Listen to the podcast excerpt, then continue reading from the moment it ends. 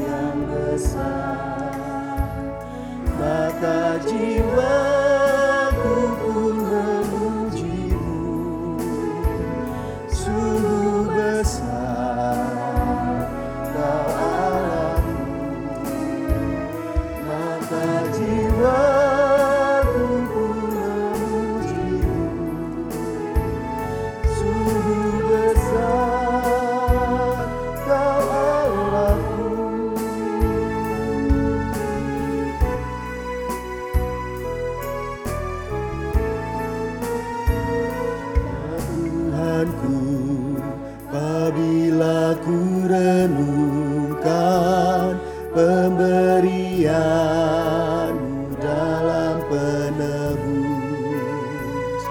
Ku tertegun bagiku dicurahkan oleh putramu darahnya kudus. Maka jiwaku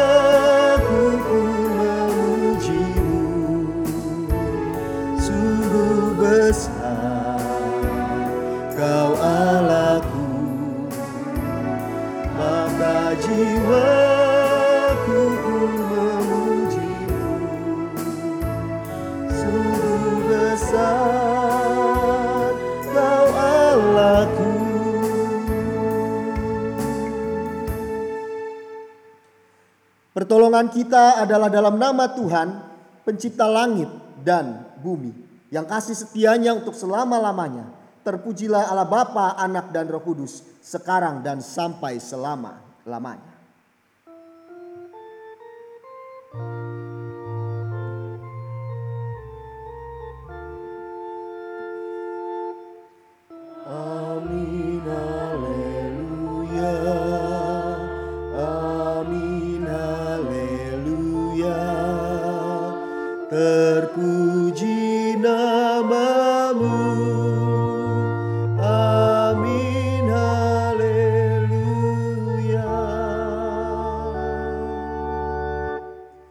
Kasih karunia dan damai sejahtera dari Allah Bapa dan dari Tuhan kita Yesus Kristus menyertai saudara sekalian. Silakan duduk. Bapak Ibu serta saudara-saudari yang terkasih, setia kepada Tuhan sering kali dipahami sebatas setia sampai mati sebagai pengikut Kristus. Dan pemahaman seperti ini membuat kita akhirnya menjadi orang Kristen yang hidup dalam praktek iman yang kurang dalam. Sebagai pengikut Kristus seharusnya kita mampu mewujudkan iman dalam keseharian hidup kita. Bukan hanya sekedar setia sampai mati, tetapi juga siap untuk berkarya di sepanjang kehidupan kita. Karena kita adalah hamba-hamba yang dipercaya oleh Allah untuk memberitakan kasih. Marilah saat ini kita mengakui setiap dosa-dosa kita di dalam doa. Mari kita bersama-sama berdoa. Ya Bapa kami yang baik, pada saat ini ya Tuhan, setiap kami mau belajar untuk mengakui setiap dosa yang kami perbuat. Entah itu dosa yang ada di dalam hati kami. Dosa yang ada di dalam pikiran kami. Dosa yang kami ucapkan melalui tutur kata kami.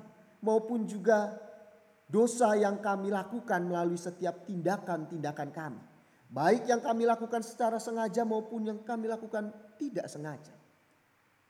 Kami hendak mengakuinya, mengakui setiap dosa-dosa yang telah kami perbuat secara pribadi saat ini ya Tuhan. Marilah kita menaikkan doa secara pribadi khususnya untuk mengakui dosa-dosa kita di hadapan Tuhan.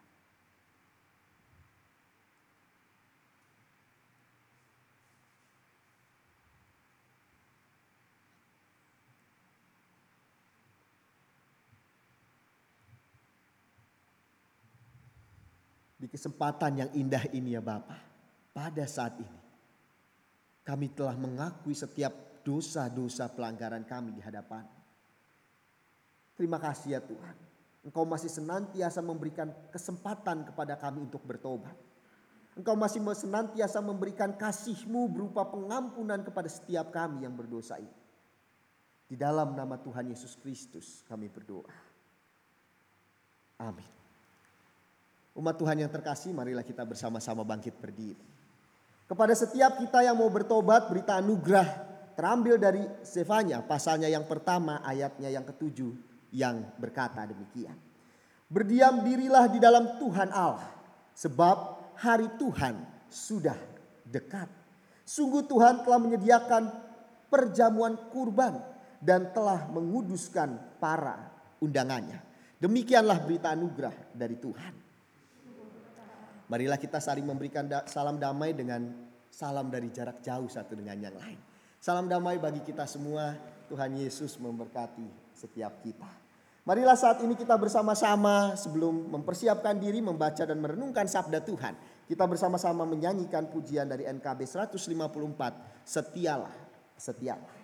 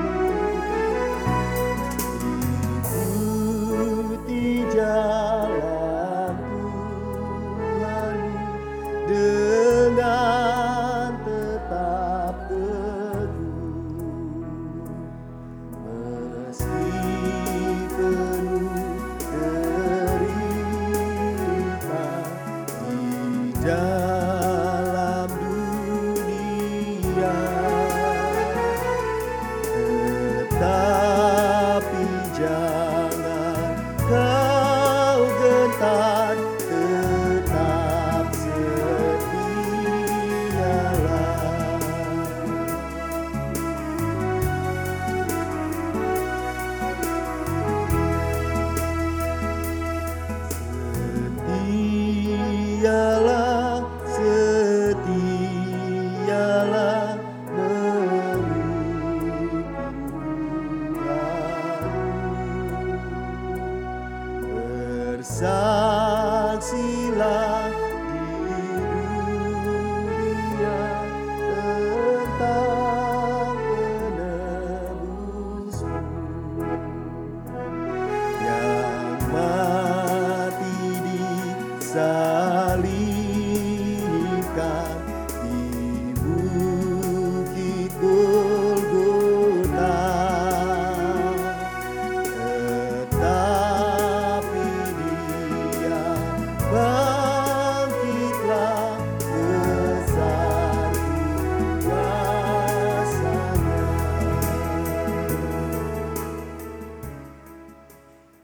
Marilah saat ini kita bersama-sama mempersiapkan diri kita di dalam doa. Mari kita berdoa. Ya Tuhan Yesus Kristus, firman-Mu adalah pandu di dalam hidup setiap kami. Oleh sebab itu ya Tuhan, tolong ingatkanlah kami untuk mau membuat diri kami dipimpin oleh firman. Tolong sertai kami ya Bapa. Di dalam kami membaca dan merenungkan akan sabdamu ini. Terima kasih ya Tuhan. Di dalam nama Tuhan Yesus Kristus, Sang Sabda yang hidup kami berdoa. Amin. Bapak Ibu Saudara-saudari yang terkasih, bacaan Injil kita pada hari ini terambil dari Injil Matius. Injil Matius pasal yang ke-25 ayat yang ke-14 sampai 30. Injil Matius pasal yang ke-25 ayat yang ke-14 sampai yang ke-30 di mana LAI memberikan judul perumpamaan tentang talenta. Sebab hal kerajaan surga sama seperti seorang yang mau berpergian ke luar negeri yang memanggil hamba-hambanya dan mempercayakan hartanya kepada mereka. Yang seorang diberikannya lima talenta, yang seorang lagi dua dan yang seorang lagi satu. Masing-masing menurut kesanggupannya lalu ia berangkat. Segera pergilah hamba yang menerima lima talenta itu. Ia menjalankan uang itu lalu beroleh laba lima talenta lagi. Hamba yang menerima dua talenta itu pun berbuat demikian juga dan berlaba dua talenta. Tetapi hamba yang menerima satu talenta itu pergi dan menggali lubang di dalam tanah lalu menjemunjikan uang itu. Uang tuannya itu. Lama sesudah itu pulanglah tuan hamba-hamba itu lalu mengadakan perhitungan dengan mereka. Hamba yang menerima lima talenta itu datang dan ia membawa laba lima talenta katanya. Tuan Lima talenta Tuhan percayakan kepadaku. Lihat, aku telah beroleh laba lima talenta. Maka kata tuannya itu kepadanya, baik sekali perbuatanmu itu, hai hambaku yang baik dan setia. Engkau telah setia dalam perkara kecil, aku akan memberikan kepadamu tanggung jawab dalam perkara yang besar. Masuklah dan turutlah ke dalam kebahagiaan Tuhan. Lalu datanglah hamba yang menerima dua talenta itu katanya, Tuhan, dua talenta Tuhan percayakan kepadaku. Lihat, aku telah beroleh laba dua talenta. Maka kata tuannya itu kepadanya, baik sekali perbuatanmu itu hai hambaku yang baik dan setia. Engkau telah setia memikul tanggung jawab dalam perkara yang kecil. Aku akan memberikan kepadamu tanggung jawab dalam perkara yang besar. Masuklah dan turutlah dalam kerajaan kebahagiaan Tuhan. Kini datanglah juga hamba yang menerima satu talenta itu dan berkata, Tuhan, aku tahu bahwa Tuhan Tuhan adalah manusia yang kejam, yang menuai di tempat di mana Tuhan tidak menabur dan yang memungut dari tempat di mana Tuhan tidak menanam. Karena itu aku takut dan pergi menyembunyikan talenta Tuhan itu di dalam tanah. Ini terimalah kepunyaan Tuhan. Maka jawab tuannya itu, Hai kamu, hamba yang jahat dan malas. Jadi kamu sudah tahu bahwa aku menuai di tempat di mana aku tidak menabur dan memungut dari tempat di mana aku tidak menanam. Karena itu sudahlah seharusnya uangku itu kau berikan kepada orang yang menjalankan uang supaya sekembali aku sekembaliku aku menerimanya serta dengan bunganya. Sebab itu ambillah talenta itu daripadanya dan berikanlah kepada orang yang mempunyai sepuluh talenta itu. Karena setiap orang yang mempunyainya kepadanya akan diberi. Sehingga ia berkelimpahan.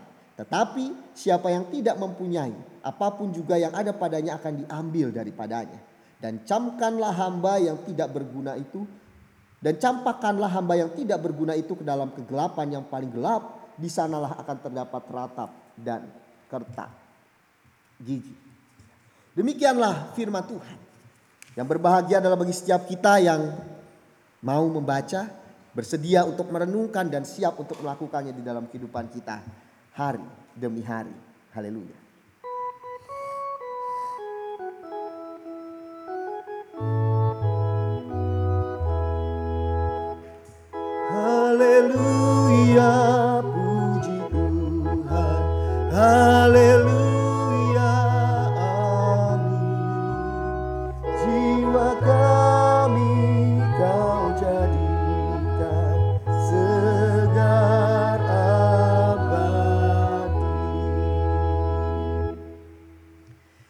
Selamat pagi Bapak Ibu serta saudara-saudari yang terkasih.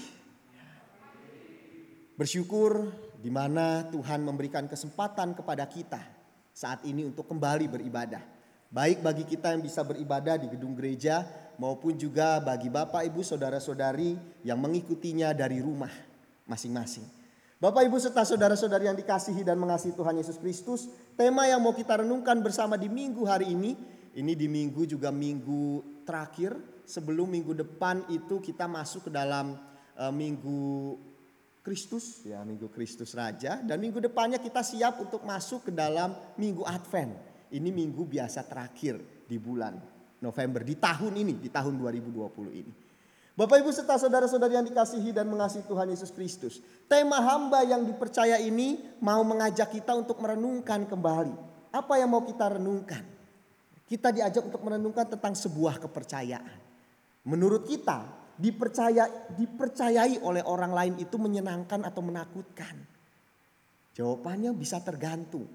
Kalau dipercayai oleh orang yang kita anggap orang itu baik, sayang sama kita, mungkin kita senang gitu ya. Mungkin sangat menyenangkan bagi bagi kita kalau kita dipercayai oleh pasangan kita.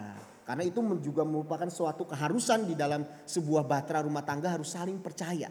Ya. Begitu juga kalau kita sama orang tua, sama anak, kalau kita tahu mereka sayang sama kita, dipercaya itu rasanya menyenangkan.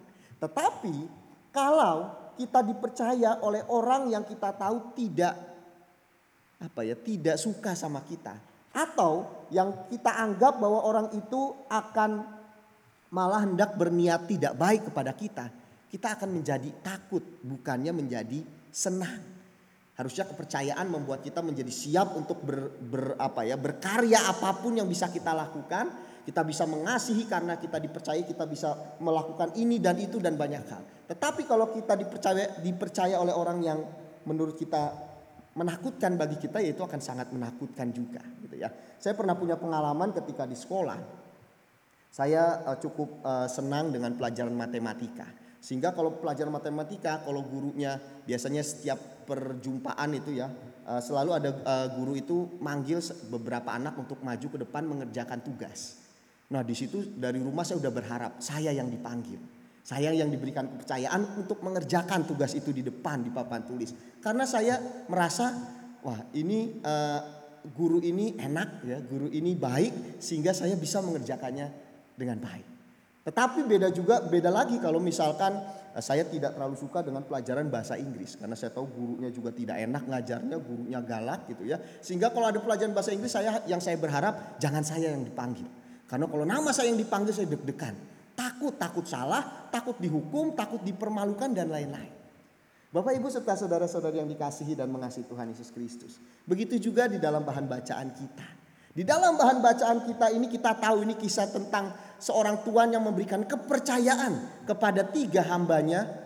Yaitu kepercayaannya berupa talenta. Ada yang dikasih lima, ada yang diberikan dua, ada yang diberikan satu. Mereka semua diberikan kepercayaan oleh tuannya. Cuman respon mereka berbeda. Mengapa? Karena yang satu menganggap uh, tuannya ini adalah tuan yang baik hati. Sehingga ia mau mengusahakan talenta yang diberikan oleh tuannya sehingga berkali lipat hasilnya. Tetapi bagi orang yang lainnya yang diberikan satu yang menerima satu talenta, ia merasa dirinya orang tuannya ini ada Tuhan tuan yang jahat. Oleh sebab itu di salah satu ayat yang tadi kita baca, aku tahu engkau adalah tuan yang jahat, yang uh, menuai di tempat engkau tidak menabur dan lain-lain. Nah, sehingga apa yang terjadi? Sehingga yang terjadi hamba yang menerima satu talenta ini yang menganggap tuannya ini adalah jahat diberikan kepercayaan bukannya senang, bukannya e, berkarya, e, melakukan banyak hal ini tidak malah dipendam. Kenapa? Karena takut. Takut talenta yang hanya diberikan satu itu hilang, habis, gagal. Saudara-saudari yang dikasihi dan mengasihi Tuhan Yesus Kristus. Marilah saat ini kita belajar bersama-sama melalui kisah ini kita belajar bersama-sama bahwa setiap kita itu adalah hamba yang sudah diberikan kepercayaan oleh Tuhan. Diberikan kepercayaan untuk berkarya di tengah kehidupan kita dan memang kepercayaan yang Tuhan Tuhan berikan kepada kita tuh berbeda-beda. Ada yang diberikan kepercayaannya dengan uh, ada yang satu talenta, ada yang dua talenta, ada yang lima talenta. Talenta bisa berupa apa pun itu, gitu ya ada yang mungkin uh, talentanya itu dalam hal pelayanan, talentanya itu dalam pekerjaan, talentanya itu dalam studi, apa pun itu, Tuhan telah memberikan talenta kepada kita. Tuhan telah mempercayakannya semuanya kepada kita. Namun sekali lagi tinggal semuanya respon kita seperti apa. Tergantung dari kita melihat Tuhan, itu seperti apa. Apakah kita melihat Tuhan itu adalah Tuhan yang baik selama ini dalam hidup kita? Sehingga kalau kita melihat Tuhan itu sebagai Tuhan yang baik, kita mensyukuri atas setiap talenta yang Tuhan berikan di tengah-tengah kehidupan kita. Bukannya kita malah menggerutu atas talenta yang Tuhan berikan kepada kita. Sehingga kita tidak bisa berkarya di tengah-tengah kehidupan ini. Karena segala sesuatu yang ada di dalam kehidupan ini bisa kita pandang dari dua sisi. Termasuk talenta ini. Apakah kita melihatnya sebagai sebuah berkat yang harus kita berikan kepada sesama harus kita kembangkan ataukah kita lihat talenta ini sebagai suatu beban yang membuat kita akhirnya sulit untuk berkarya di tengah-tengah kehidupan ini. Semuanya itu terlihat dari dua sisi. Bisa kita lihat dari dua sisi. Ya. Saudara-saudara yang terkasih, beberapa waktu terakhir ini, klasis Purwokerto nampaknya cukup banyak mengalami kedukaan. Tahun lalu ketika kita bersama-sama klasis Purwokerto ini menjadi tuan rumah eh, konven pendeta GKISW Jateng gitu ya. Kita jadi tuan rumah waktu itu ada acaranya di Aston ya. Kemudian ada souvenir. Souvenirnya itu dari kita, kita memikirkan sebagai tuan rumah akhirnya coba kita memberi, uh, memikirkan kita setiap yang datang pendeta yang datang kita bagikan uh, stola Stolanya itu stola hitam. Karena stola hitam itu jarang pendeta yang punya. Karena memang jarang dipakai gitu ya. Stola hitam. Oke. Awalnya kita berpikir tidak tidak berpikir macam-macam, cuma berpikir supaya semua pendeta punya. Nah, cuman kalau dilihat kejadian demi kejadian selama satu tahun terakhir sejak konven itu, klasis Purwokerto mengalami kedukaan yang luar biasa. Kita bisa melihat dari dua sisi, tergantung dari mana kita melihat.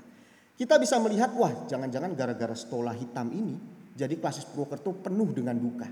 Salah satunya yang terakhir pendeta emeritus Hotler, GKI Purbalingga dalam keadaan sehat walafiat, tiba-tiba dipanggil pulang ke pangkuan Bapa di surga. Dengan serba mendadak. Sebelumnya lagi anak dari pendeta Teofani GKI Gatot Subroto.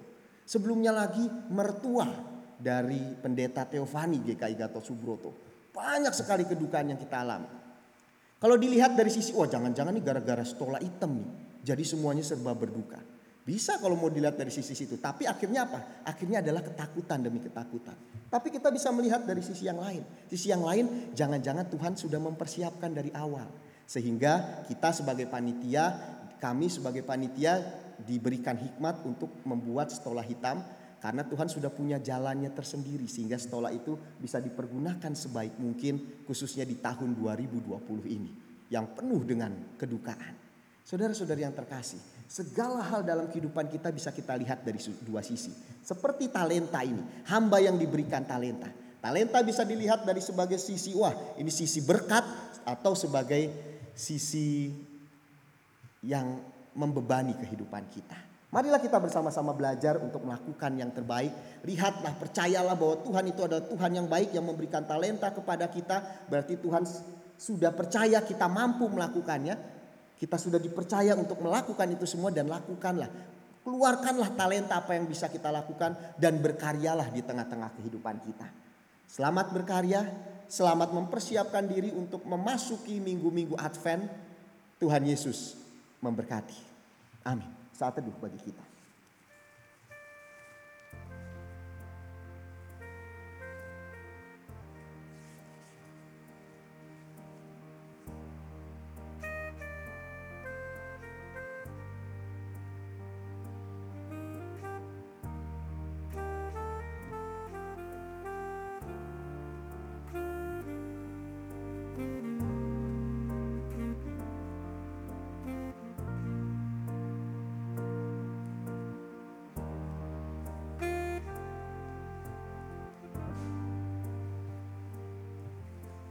Saudara, mari kita bangkit berdiri. Kita akan bersama-sama dengan umat Allah di masa lalu, masa kini dan masa depan, mengingat pengakuan pada baptisan kita menurut pengakuan iman rasuli. Aku percaya kepada Allah, Bapa yang Maha Kuasa, Khalik langit dan bumi, dan kepada Yesus Kristus, anaknya yang tunggal Tuhan kita, yang dikandung daripada roh kudus, lahir dari anak darah Maria, yang menderita sengsara di bawah pemerintahan Pontius Pilatus, disalibkan, mati dan dikuburkan, turun ke dalam kerajaan maut. Pada hari yang ketiga, bangkit pula dari antara orang mati, naik ke surga, duduk di sebelah kanan Allah, Bapa yang Maha Kuasa. Dan dari sana ia akan datang untuk menghakimi orang yang hidup dan yang mati. Aku percaya kepada Roh Kudus, gereja yang kudus dan am, persekutuan orang kudus, pengampunan dosa, kebangkitan orang mati, dan hidup yang kekal. Amin. Silakan duduk bagi kita. Marilah kita saat ini bersama-sama menaikkan pokok-pokok doa syafaat kita. Mari kita bersama-sama berdoa. Tuhan Yesus Kristus, kami bersyukur atas kesempatan yang indah pada saat ini. Baik setiap kami yang sudah bisa beribadah di gedung gereja, maupun bagi setiap kami yang saat ini pun beribadah di rumah kami bersama dengan keluarga kami masing-masing. Ya Tuhan, ingatkanlah setiap kami untuk senantiasa mensyukuri atas berkat penyertaan Tuhan dalam kehidupan kami. Walaupun hidup kami tidak selalu dalam keadaan yang baik-baik saja. Mungkin malah banyak tantangan dan rintangan. Namun ya Tuhan, biarlah setiap kami dapat senantiasa menyadar ada Tuhan yang selalu hadir menemani langkah hidup kami. Sehingga setiap kami pun tidak merasa berjalan menghadapi setiap tantangan dan rintangan hidup ini sendirian. Kami juga hendak mendoakan sesama kami yang saat ini juga sedang menghadapi tantangan dan rintangan di dalam kehidupan mereka. Entah itu tentang kesehatan, perihal perekonomian, studi, pekerjaan, jodoh, komunikasi dengan sesama dan lain-lain. Ya Tuhan Yesus Kristus, biarlah setiap mereka maupun kami yang sedang bergumul dapat tetap kuat menjalani pergumulan hidup kami. Karena ada Tuhan sang kawan yang sejati. Ingatkanlah mereka ya Tuhan dan ingatkanlah kami agar saat kami semua hendak mencari jalan keluar atas pergumulan hidup kami, kami tetap melibatkan Tuhan dan mampu berserah penuh pada rancangan Tuhan yang baik. Bapak kami yang sungguh baik, kami juga hendak mendoakan bagi keluarga besar almarhum pendeta emeritus Hotler Abner Manuru beserta jemaat GKI Purbalingga yang sedang berduka saat ini. Di mana beberapa hari yang lalu Tuhan memanggil hambamu yang setia ini kembali ke pangkuan Bapa di surga. Biarlah kiranya di dalam keadaan duka ini keluarga pun tetap dapat merasakan kasih Tuhan berupa kekuatan serta penghiburan. Sehingga mereka pun dapat tetap kuat menjalani kehidupan ini walaupun tanpa bersama orang yang mereka kasihi. Ya Tuhan Yesus Kristus, sertailah kami juga sebagai gereja, kami juga sebagai warga negara sehingga kami juga boleh melakukan yang terbaik sebagai anak-anak Tuhan di dalam di tengah-tengah bangsa Indonesia ini. Terima kasih ya Tuhan, kami serahkan setiap pergumulan kami, kami serahkan setiap kerinduan kami ke dalam tangan Tuhan. Di dalam nama Tuhan Yesus Kristus, Sang sumber pengharapan, kami berdoa. Amin.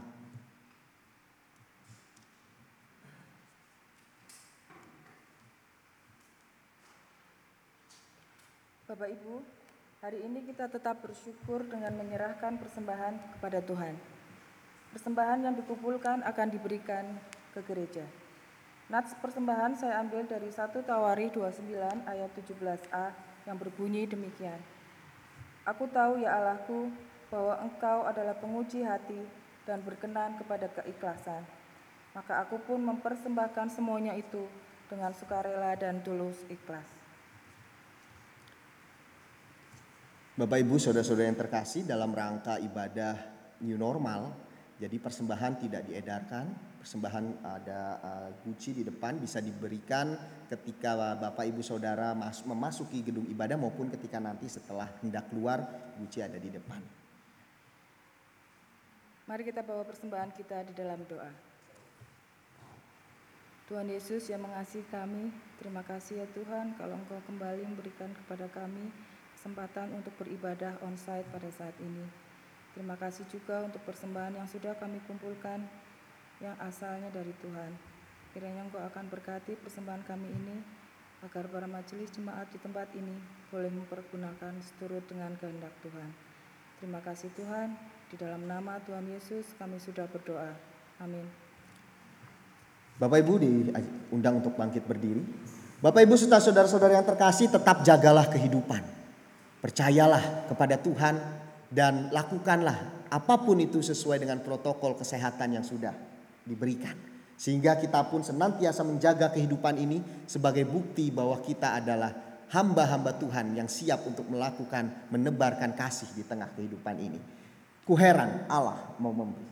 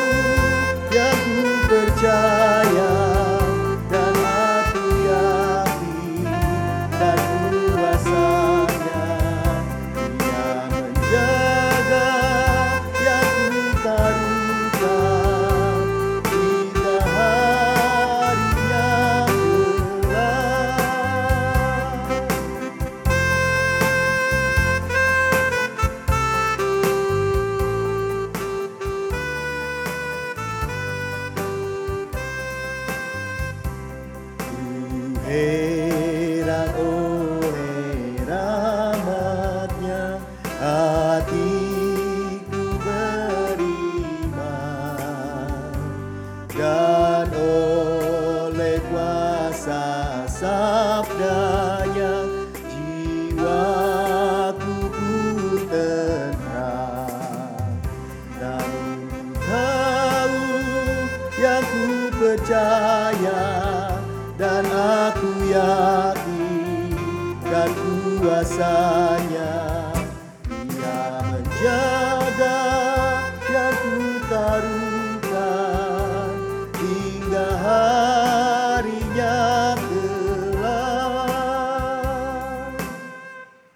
Umat Tuhan yang terkasih arahkanlah hatimu kepada Tuhan.